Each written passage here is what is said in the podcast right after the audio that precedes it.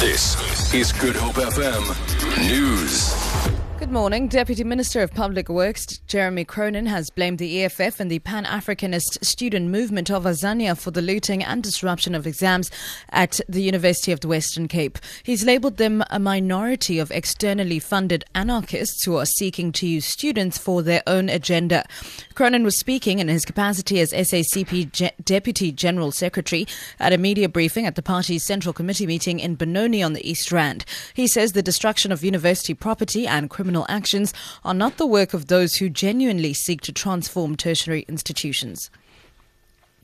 This morning's exam session at the Cape Peninsula University of Technology's Bellville campus has been postponed due to flooding and vandalism at the exam venue. Efforts are being made to clean up the venue. Meanwhile, other exams will continue at CPUT's Wellington campus and at the Wingfield military base in Goodwood. CPUT spokesperson Lauren Kansley says this afternoon's exam session will take place as scheduled. We are determined not to let this deliberate attempt to cancel exams affect us, and the venue is being cleaned and prepped for the 2 p.m. session. Exams at Wellington and the Wingfield military base will continue this morning. The Health Professions Council of South Africa's hearing against Banting diet advocate Professor Tim Noakes is due to start today in Cape Town. The Association for Dietetics in South Africa lodged a complaint with the Health Council earlier this year. Sisanda Ngwala reports.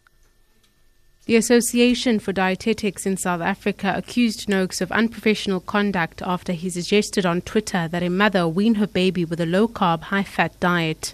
The start of the hearing was delayed after Noakes' defense team questioned the compliance of the Professional Conduct Committee. If found guilty, Noakes could lose his license as a medical doctor. Sisanda SABC News, Cape Town. Parliamentary Support Services staff belonging to trade union Nehawu will embark on a total shutdown of services from this morning. This follows failure to reach an agreement between the union and a task team set up by Parliament to look into the workers' demands.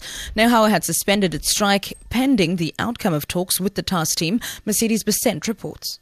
Nehawu chairperson in Parliament's Thembiso Tembe says one of the initial agreements was to ensure that the performance bonuses of staff will be calculated on the basis of their annual instead of monthly salaries. Tembe says management also failed to strike a deal on the timeframes and shortfall on payment of bonuses. Tembe says there will be no services rendered to Parliament from this morning, from the protection services to catering and during committee meetings. He said he cannot guarantee that striking staff will not disrupt committee meetings and our sittings this week unless management comes to the table. Mercedes Besent, SABC News, Parliament.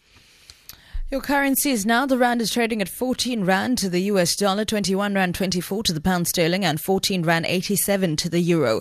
Gold is trading at $1,071, and the price of Brent crude oil is at $44.16 a barrel. For Good Hope FM News, I'm Sibs Matiela.